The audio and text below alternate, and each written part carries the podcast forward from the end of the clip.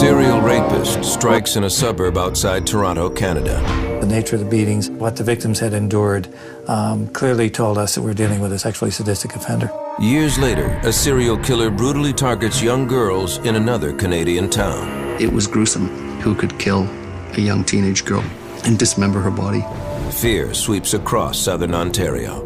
The bloody trail leads police to a pair of unlikely suspects a young, beautiful married couple. The idea that these were the bad guys, that they were capable of doing anything so vile, is something that's hard for us to comprehend. She assaulted her sister. It was absolutely mind boggling. It's the most sensational and probably one of the most sinister cases in Canadian history.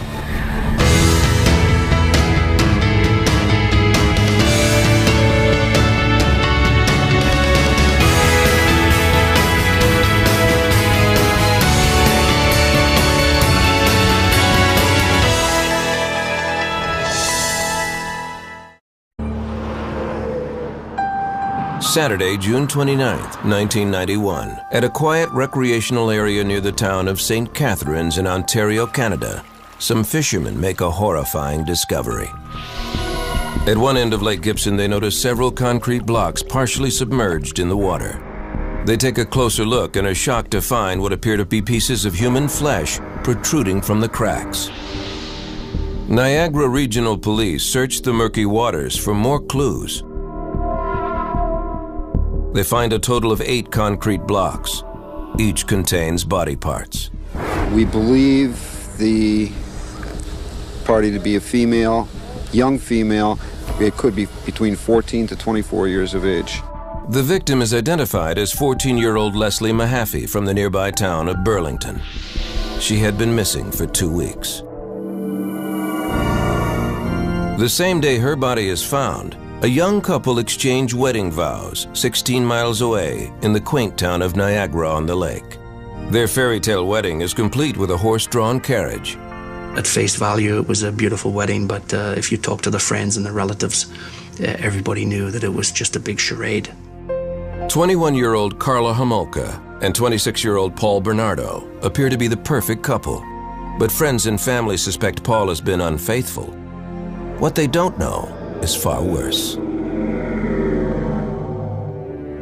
April 16, 1992. Less than a year after Paul and Karla's wedding, 15 year old Kristen French goes missing from her hometown of St. Catharines. Two weeks later, on April 30th, 1992, Kristen's parents' worst fears are realized. A man searching for scrap metal finds the body of their daughter in a ditch on the side of the road in Burlington.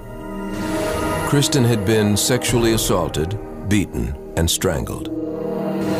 Her body was dumped less than a quarter mile away from the cemetery where Leslie Mahaffy was buried a year earlier.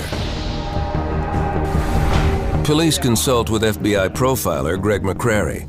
They suspect there may be a connection between the two young murder victims. Those crimes are very unusual. To abduct and murder young women and there was a sort of a polarization here. One was abducted in Burlington and the body was in St. Catharines. The other was abducted in St. Catharines and the body was found in Burlington. It sort of connected the crimes geographically at that point. The location of the bodies and the viciousness of the attacks lead police to suspect this is the work of an experienced killer. This was no kid that was just starting a criminal career. This is somebody who had developed a degree of criminal sophistication over the years. Police also believe the culprit may have an accomplice after eyewitnesses report seeing the victim talking to two people just before she disappeared. What no one could imagine is that police would eventually tie the crimes to these seemingly innocent, beautiful newlyweds. They were attractive looking, they were intelligent, they were in love.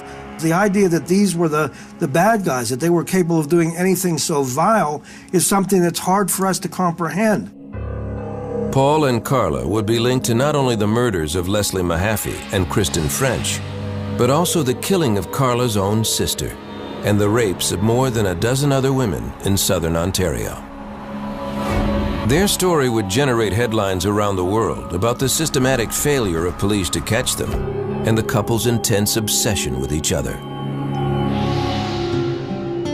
When Karla Homolka first met Paul Bernardo, She was a 17-year-old high school student who worked part-time at a pet store.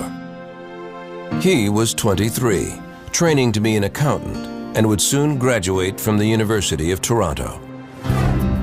October 17, 1987, Karla is attending a pet food convention in the town of Scarborough outside of Toronto.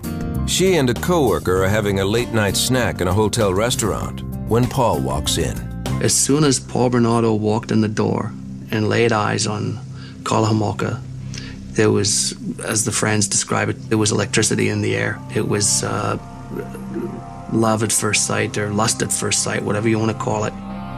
Paul stands over six feet tall with boyish good looks and captivating charm. Karla is immediately attracted to his handsome appearance and his outgoing personality. Within hours, they are in her hotel room having sex. My sense is that Karla was extremely insecure and was looking for a strong man. Their intense attraction will eventually spiral out of control with horrific consequences. They call it a, a match made in heaven, but in this case, it was clearly a match made in hell.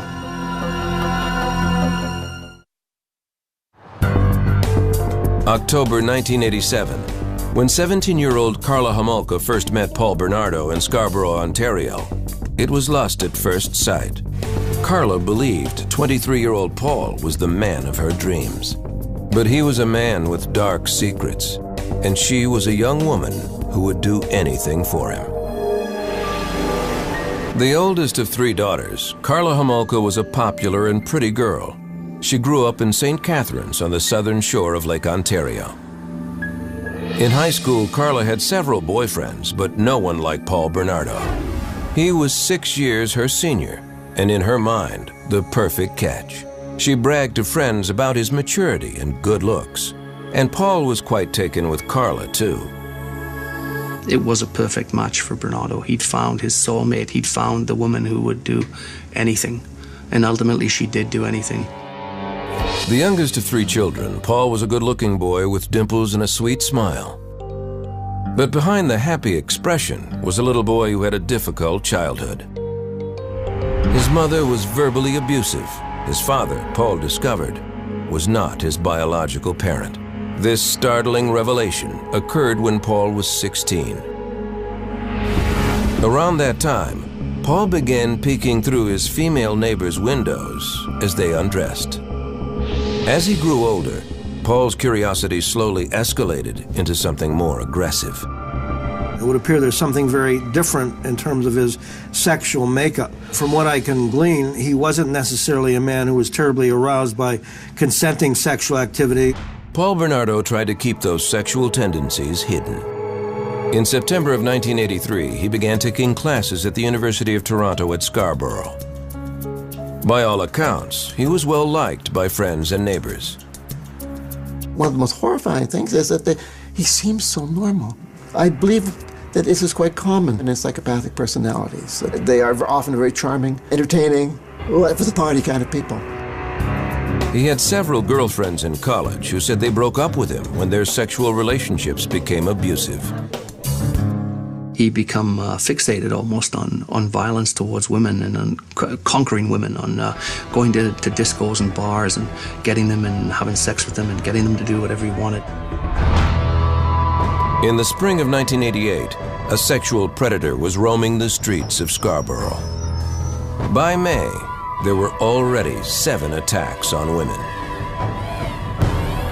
We're supposed to warn women not to travel alone at night. The attacker would grab women as they got off the bus or walked through the park, pulling them behind bushes where he sexually assaulted them. Early on, these attacks consisted of fondling, but over a 13 month period, the assaults grew more violent. The media dubbed the attacker the Scarborough Rapist. Women were forced to perform intercourse, oral sex, and sodomy, and were sometimes beaten.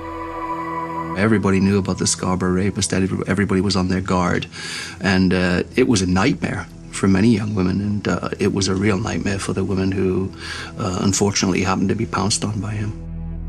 The Metropolitan Toronto Police Department took statements from the victims. But they couldn't get an accurate description. The women had been attacked from behind and didn't clearly see his face. All they could tell was that he was young and good looking, with light colored hair. Police found another common characteristic among the attacks. The attacker forced the victims to call themselves degrading names, such as slut. Nobody had a clue who the Scarborough rapist was. The Toronto police were working diligently on the case. They'd taken as many as, I believe, 100 uh, DNA samples from potential suspects. In the fall of 1988, the Toronto police called an FBI profiler, Gregg McCrary, to assist in the search for the Scarborough rapist. Over the next several months, McCrary analyzed police reports and was able to link four more attacks to the Scarborough rapist, bringing the number up to 11. This was a very dangerous subtype of rapist that was uh, very anger based, perhaps even sadistic in nature. Uh, they're rare, but they're very, very dangerous uh, uh, offenders. McCrary's concerns grew as the assaults became more serious. Not only were these women being brutalized, but we felt we're on the verge of perhaps this thing moving over the line into, um, uh, into homicide, and that's what had everybody's attention. When one sees a serial rapist, there is a high probability that they're being driven by a sexual drive that's been misdirected and that they are going to continue to be driven in that fashion unless we intervene uh, through, through catching them. Special Agent McCrary developed a description of someone he thought police should be looking for. We felt this was more of a high functioning, intelligent, psychopathic, sexually sadistic sort of offender. And he lives in the Scarborough area in a dependent situation, probably with uh, family members, early 20s. Uh, has a violent uh, relationship with women, even women that he's in a relationship with. When Paul Bernardo and Karla Homolka first met in the fall of 1987, there had already been three attacks linked to the Scarborough rapist. Karla never suspected the man she was falling in love with could be linked to such brutal crimes. At first, Paul Bernardo showered her with flowers, with, with gifts, and, and, treated her really well. He was a considerate person. He was a considerate uh, lover. Uh, he was uh, a nice guy. And she flaunted him something fierce. Paul and Karla's relationship quickly intensified, both physically and emotionally. Over the next year and a half, Paul drove to St. Catharines to visit Karla several times a week, an 80 mile trip. Her family adored him and wasn't concerned with their six year age difference. Like 19 year old Karla, her parents thought Paul was a perfect catch. In the spring of 1989, Karla graduated from high school. By the fall of that year, Karla was telling friends that Paul had been verbally abusing her, but she was always quick to forgive him. That December, Paul and Karla took a romantic trip to Niagara Falls. There, he asked her to marry him. She eagerly accepted. To her parents, he seemed like an excellent choice for a husband. He was good looking. He had ambitions to be a rap singer. He'd been trained as an accountant, had a degree from the University of Toronto. Certainly, he had all the credentials to be a dream son in law. They set a wedding date for the spring of 1991. May 29, 1990, police released a composite sketch of the Scarborough rapist to the media. The composite sketch came out about the time we were doing the, the profile. One of the victims got a pretty good look. When the sketch was released, friends of Paul Bernardo were stunned by what they saw. Paul Bernardo's best friends had in fact contacted Toronto police and said this artist's concept is a ringer for Paul Bernardo.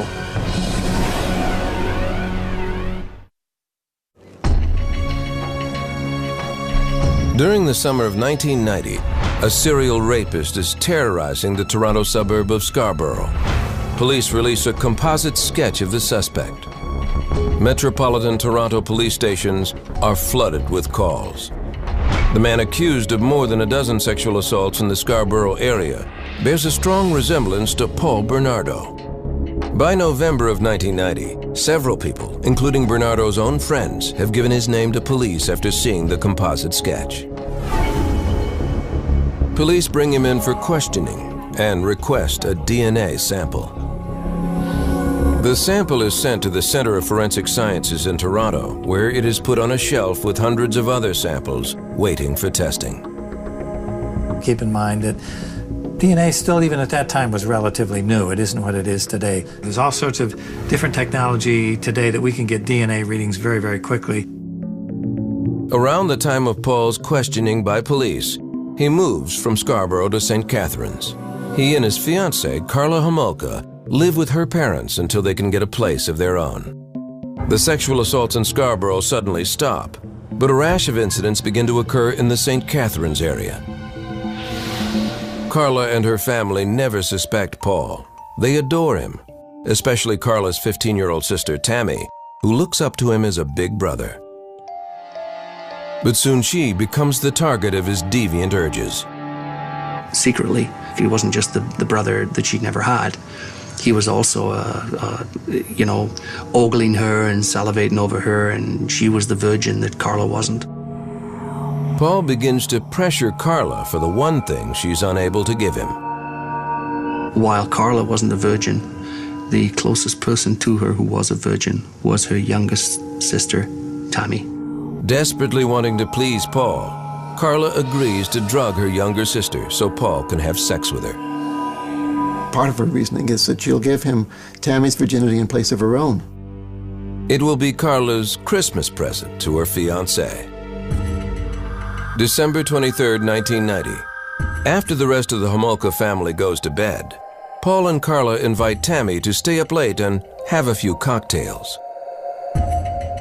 What Tammy doesn't know is her drinks are laced with sleeping pills purchased by Karla.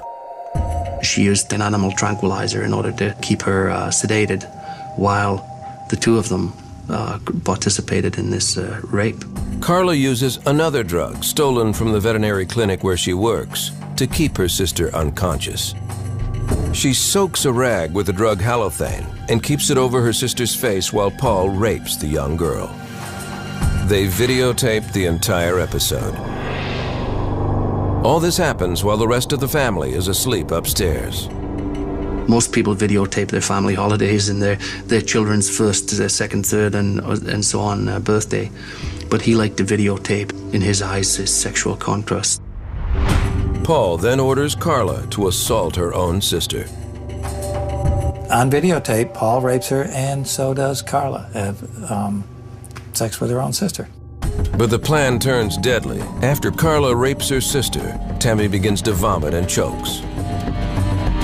Paul and Karla quickly dress her, hide the camera, and call 911.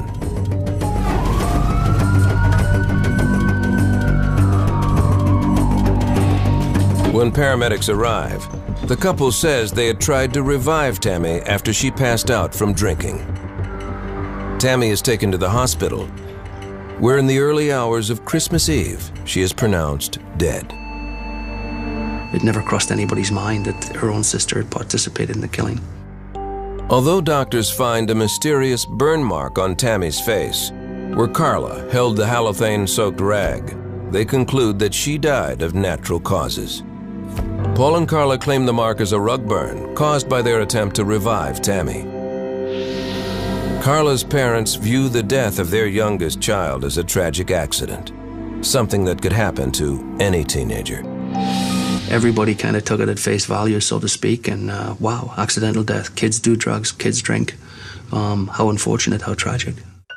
A month later, Karla and Paul move out of the Homolka house and into their own home. They move into this two story bungalow in Port Dalhousie, a small town near St. Catharines. On the outside, they appear to be the perfect couple, but behind closed doors, Paul begins to turn his aggression on Karla.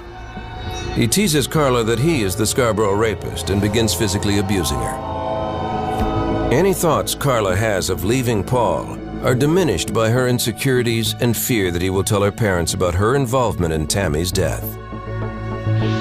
In this particular case, we have a, a, man who is a serial rapist who meets up with a woman who ultimately ends up participating in further acts of sexual abuse and ones that are even far more serious.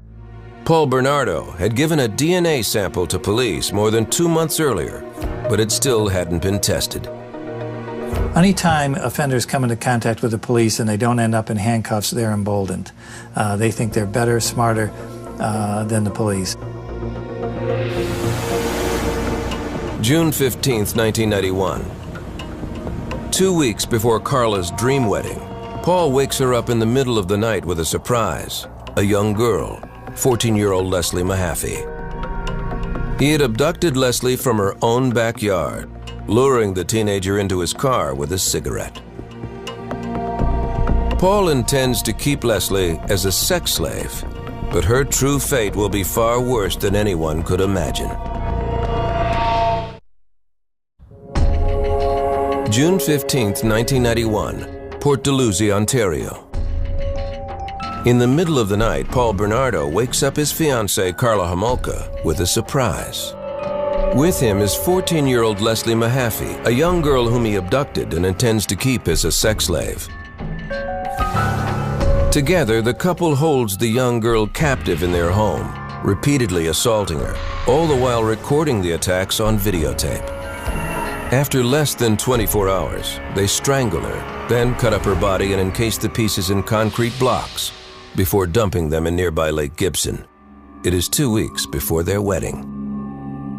Well, clearly the relationship between Paul and Karla was a very destructive one. These are two people that fed into one another and encouraged and supported one another, would appear, in doing things that were just, um, in some sense, unspeakable. On June 29, 1991, Paul Bernardo and Karla Homolka exchange wedding vows before more than 100 friends and family members. On the same day as their fairy tale wedding, fishermen discover the dismembered body of 14 year old Leslie Mahaffy, encased in concrete blocks. The details of the young girl's murder send shockwaves through the region it was gruesome. I mean, when you when you imagine not only who could kill a young teenage girl, but who could dismember her body and dispose of it in such a, an ugly and, and heinous way. There was this massive veil of fear right across southern Ontario. Over the next year, the Niagara Regional Police attempt to find any clues that will lead them to the killer of the teenager. They call in FBI profiler Gregg McCrary to assist with the search. McCrary had been asked to help with the Scarborough rapist case more than two years earlier. But he has no reason to think those rapes are connected to the murder of Leslie Mahaffy.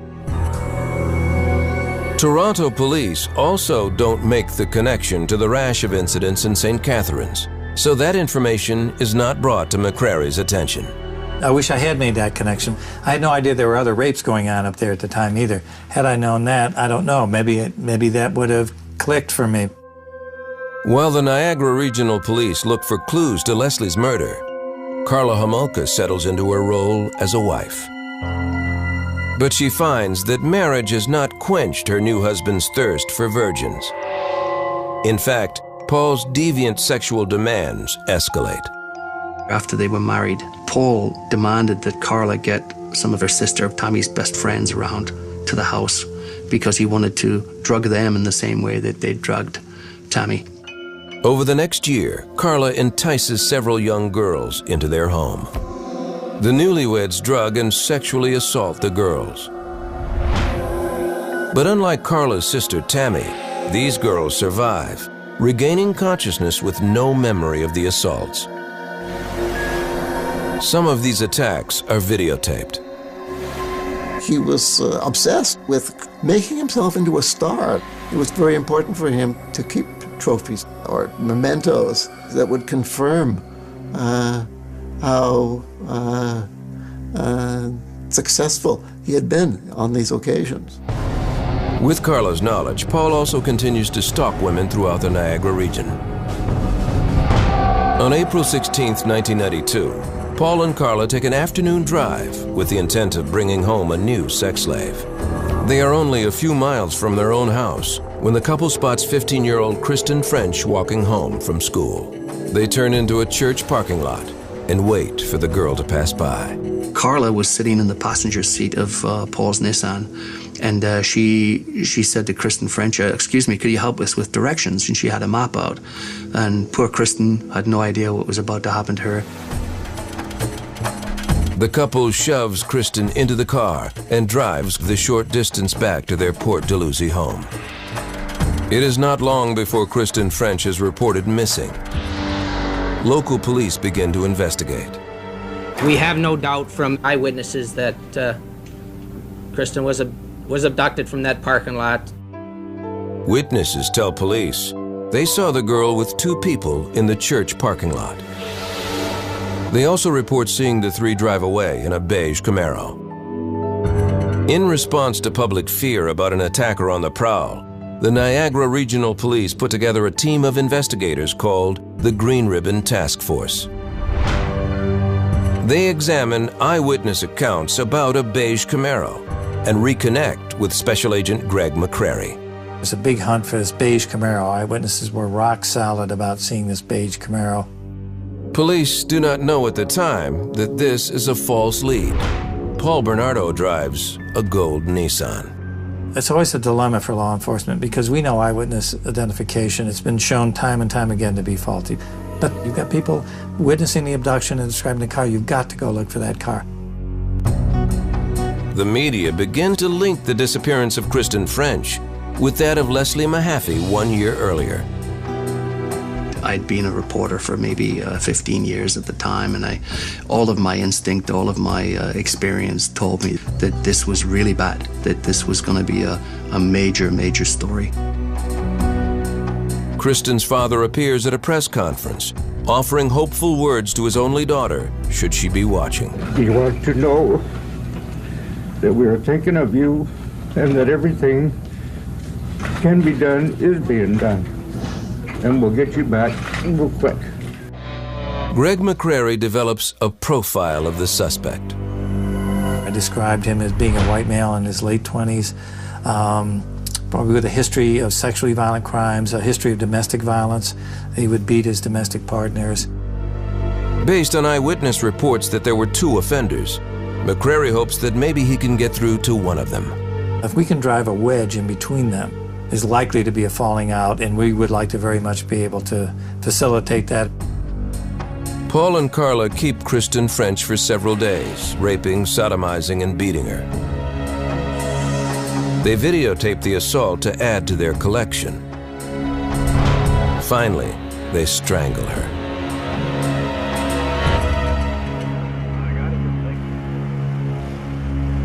On April 30th, 1992, Kristen's body is found. Paul Bernardo has left the body of the St. Catharines teen more than 30 miles away in the neighboring town of Burlington. Her body is discovered in a ditch near the cemetery where Leslie Mahaffy was laid to rest. While authorities attempt to link the two cases, local media feed the public's hunger. I mean, we covered it extensively, probably more than any other paper, but there was an audience and an appetite for that. As the hunt for a possible serial killer monopolizes the news, Paul and Karla's relationship becomes even more violent. In January 1993, a severe beating at the hands of Paul sends Karla to the emergency room. Around the same time, the DNA samples collected more than two years earlier in the Scarborough rapist case are finally processed. After sorting through hundreds of samples, Paul Bernardo is identified as the man responsible for the Scarborough rapes. He is now living 80 miles away in Port Dalhousie, where Kristen French and Leslie Mahaffy were murdered. That was a moment where I was both excited and frustrated. They had identified Paul Bernardo now as being the Scarborough rapist, and then he had moved into this area and became prime suspect, I mean, number one suspect in this case. Bernardo had been identified and questioned based on a composite sketch of the Scarborough rapist more than two years earlier. At that time, he had also given a sample of his DNA. I think he was more brazen and more aggressive than ever, thinking that for whatever reason he'd beaten the system. After investigators connect the three cases, reporter Alan Cairns gets the police tip of a lifetime. The guy said, uh, pull your Scarborough rapist files. And I remember, no, no, no, no, no, it's, it's the Kristen French murder. And uh, the Leslie Mahaffy murder, he said, pull your Scarborough rapist guy files. It's the same guy. And I was stunned. Huge, huge story.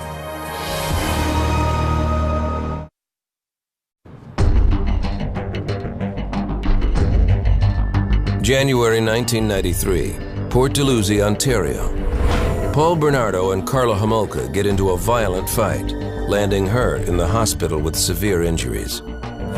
Paul had attacked Karla with a flashlight, leaving her with two black eyes, a broken rib, and severe bruising.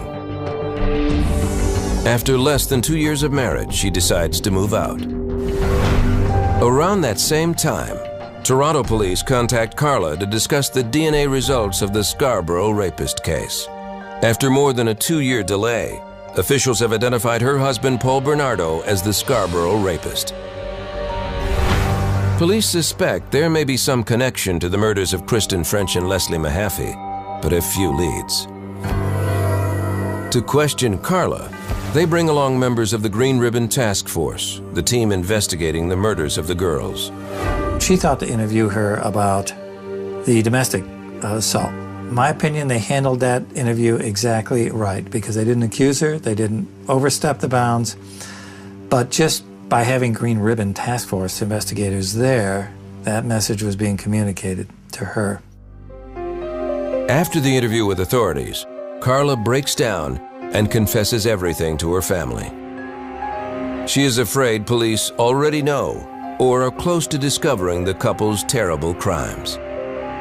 On her parents' advice, Karla gets an attorney and tells him that Paul is the Scarborough rapist.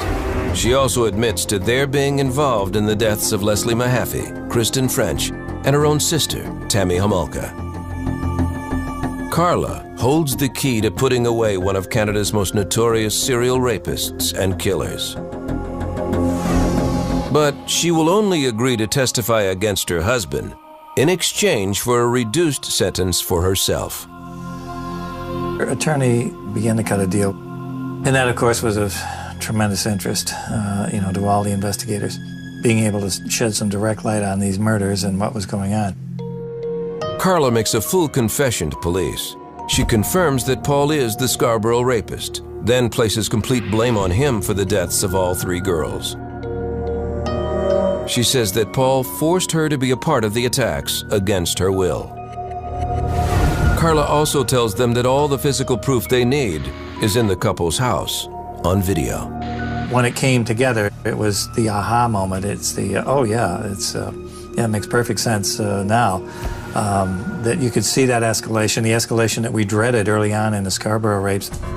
Word quickly spreads that there's been a break in three of Canada's biggest unsolved criminal cases the Scarborough rapist and the murders of Kristen French and Leslie Mahaffy. Police know they have to move fast before Paul Bernardo tries to make a run for it. February 17, 1993, police arrest Paul Bernardo. Investigators begin searching his Port Dalhousie home. I will confirm for you this morning that we have obtained the search warrant. We entered the premise and began our work. During a 71-day search, police cannot find the videotapes, which Karla claims show the attacks on Leslie, Kristen, and Tammy. Karla's word is all prosecutors have to go on if they want to move forward and press charges against Paul Bernardo. Given her extensive knowledge of the crimes and her willingness to testify, Karla's attorney is able to arrange a plea agreement with prosecutors. They made a deal with Karla Homolka because they had no choice. They did not have direct evidence linking Paul Bernardo to the murder victims. In exchange for her testimony against her husband, Karla receives a reduced sentence for her involvement in the murders. The deal is kept secret from the public.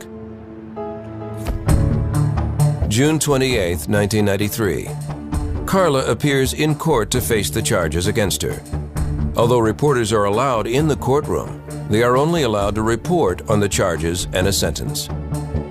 This restriction is uncommon in Canadian courts and frustrates many reporters.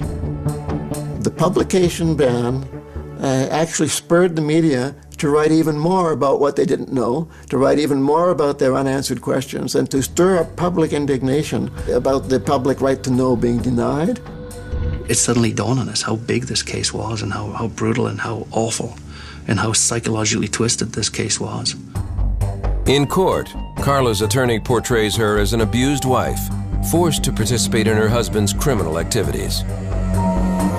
Karla is convicted on manslaughter charges stemming from her involvement in the murders of Kristen French and Leslie Mahaffy. She receives two 12 year sentences. The terms are to be served concurrently. She had received what everybody thought was described as the deal of the century. What she had participated in, though, was not generally known publicly.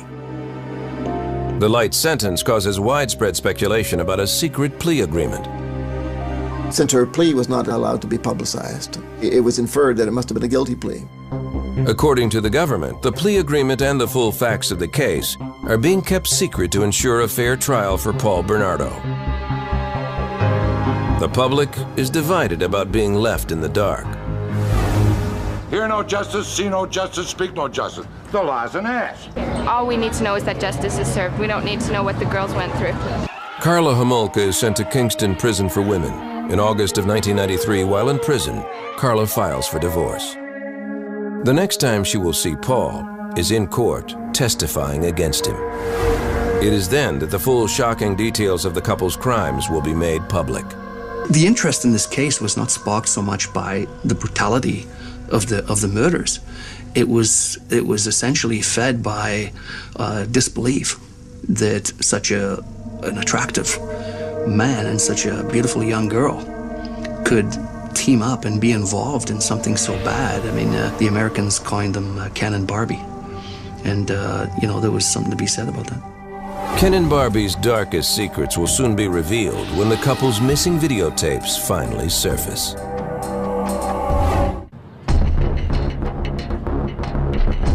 May 18th, 1995, Toronto. It's day one of Paul Bernardo's trial, one of the most anticipated murder trials in Canadian history. People line up for blocks to try and get a seat inside. Scarborough native Paul Bernardo pleads not guilty to nine charges in connection with the deaths of Leslie Mahaffy and Kristen French, including kidnapping, unlawful confinement, aggravated sexual assault, and murder. His now ex-wife Karla Homolka is already doing time in prison for her participation in the crimes. After agreeing to testify against Paul, Karla is serving a 12-year sentence. Inside the courtroom, the day begins with some powerful new evidence for prosecutors. Six videotapes found in the couple's home. That was the first time that they had direct evidence uh, against uh, not only Paul Bernardo but Karla Homolka. Much to everyone's surprise, the tapes reveal a very different version of events. Karla had misled authorities about her involvement in the crimes. On the videos, she is seen fully participating in the attacks. Had the tapes surfaced earlier, they may have affected her infamous plea deal. The tapes were crucial evidence. They, they were the smoking gun. On one tape, Karla is seen raping her own sister. She assaulted her sister, captured on videotape. The idea that one sister would offer up a younger sister as some sort of a present without a gun being held head seems bizarre in the extreme. It was absolutely mind boggling. In court, the defense maintains that any crimes committed by Bernardo stopped short of murder. We had this sort of history to work on, and all of his sexual assaults, the women had lived. It was only when he was in this very close interaction with, with Karla that they didn't.